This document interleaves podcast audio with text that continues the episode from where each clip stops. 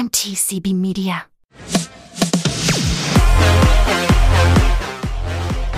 Podcast ng ina nyo. Ang podcast ng ina nyo na may puso.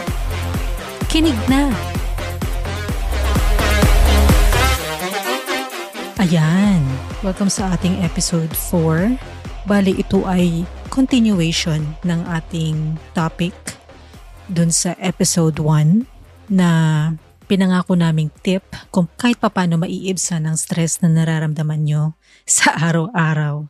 So, nag-post kasi kami sa page ng mga parang quotes, ganyan, mini tips kung paano i-handle yung stress.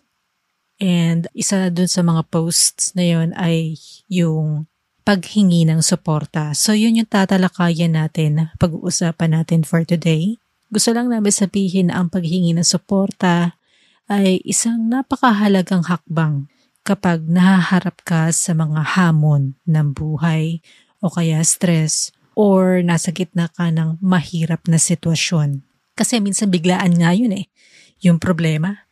At sa sobrang biglaan, hindi mo na alam kung ano yung gagawin mo. So, ang tip number one namin eh yung maghanap ka o manghingi ka ng suporta sa kaibigan, kakilala o kaya sa kamag-anak. Minsan, pag sobrang hirap ng problema mo, kailangan mo din ng humingi ng tulong.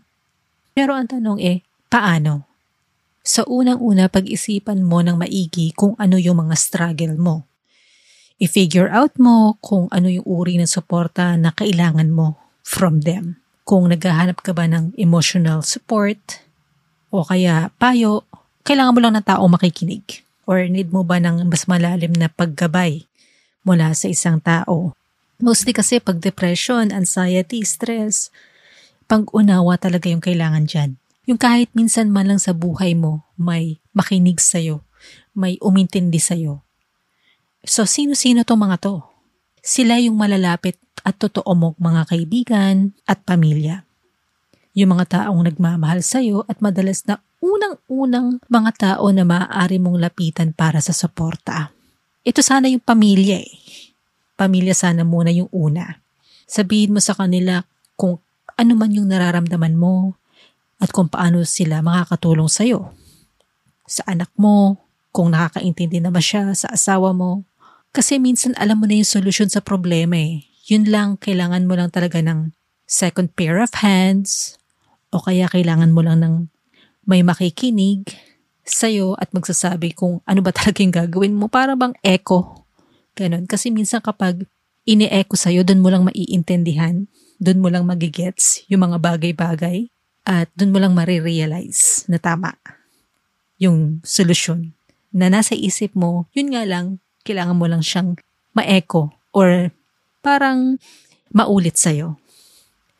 So maging open and honest ka sa nararamdaman mo, sabihin mo kung ano yung mga struggles mo. Tapos kung hindi kaya sa pamilya, sa mga best friends, ganyan. Sa mga BFF, tropa, amiga, Mars, Marse. 'Di ba? Pero kung nahihiya ka talaga, kung hindi mo talaga kayang sabihin sa kanila yung mga struggles mo sa buhay, dahil may mga times na ganun eh, di ba? Pwede ka din naman mag-research for available resources. Dito sa Pilipinas, meron din naman tayong tinatawag na local or online support groups, mga community organization, at meron din tayong hotline, helpline na tumatanggap ng tawag about specific issue. Yan yung mga taong andyan para magbigay ng payo and then handang makinig sa mga pinagdadaanan mo. So these resources can connect you with people who understand what you're going through. Once na makipag-usap ka sa kanila, o kahit kanino naman, maging honest ka. Lagi namin sinasabi yan. Pag naghahanap ka ng suporta, dapat maging malinaw ka tungkol sa iyong sitwasyon at sa iyong mga damdamin. Ang reason behind that is kapag naging honest ka kasi, tamang solution tsaka tamang advice ang maibibigay sa iyo nung taong makakausap mo. One thing to remember lang is, importante din na maging patient ka kapag manghihingi ka ng support sa mga support groups or community na ganito. Kasi hindi porke tumawag ka sa hotline or nag-message ka sa community, meron agad sasagot sa'yo. Syempre, hindi lang naman ikaw yung taong nadidepress, may anxiety at saka nai-stress. Kaya may sumagat man sa'yo, maaaring andyan agad, maaaring may delay na konti, kaya important din na maging patient ka at saka wag kang susuko. So remember that seeking support is a sign of strength, not weakness. It's okay to ask for help when you need it. And there are people and resources available to assist you through challenging times. Susunod sa podcast ng ina nyo. Minsan parang in denial pa tayo sa ating mga sarili, ano? Tsaka dito sa Pilipinas parang yung topic ng mental health ay nakakahiya ba? Yung tipong kapag nalaman ng ibang tao na nagpapatingin ka or kumukonsulta ka sa psychologist, baka sabihin nila, nababaliw ka. Hindi, hindi ganun yun. Hindi naman lahat ng nagpapacheck up or rather nagpapakonsult sa psychologist ay may tama ang utak. Ang iba, gusto lang nila ng may makakausap na makakatulong sa kanila dahil sobra na yung depression, anxiety na nararamdaman nila sa kanilang sarili.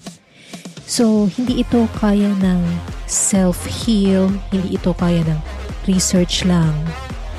Maaari, pero iba pa rin talaga yung tipong makakapagbigay ng advice sa'yo, tamang advice sa'yo kung ano ang iyong gagawin. Maraming salamat sa pakikinig. Kung nagustuhan niyo ang topic namin for today, please like, share, and leave a 5-star review sa Spotify or YouTube. Abangan niyo ang susunod naming episode kada Sabado. Kung may mga topic kayong gustong i-discuss, mag-send ng direct message sa aming Facebook page na ang practical ng ina or mag-email sa podcastnanginanyo at gmail.com edited by Podcast and Beyond Productions and produced by MTCB Media.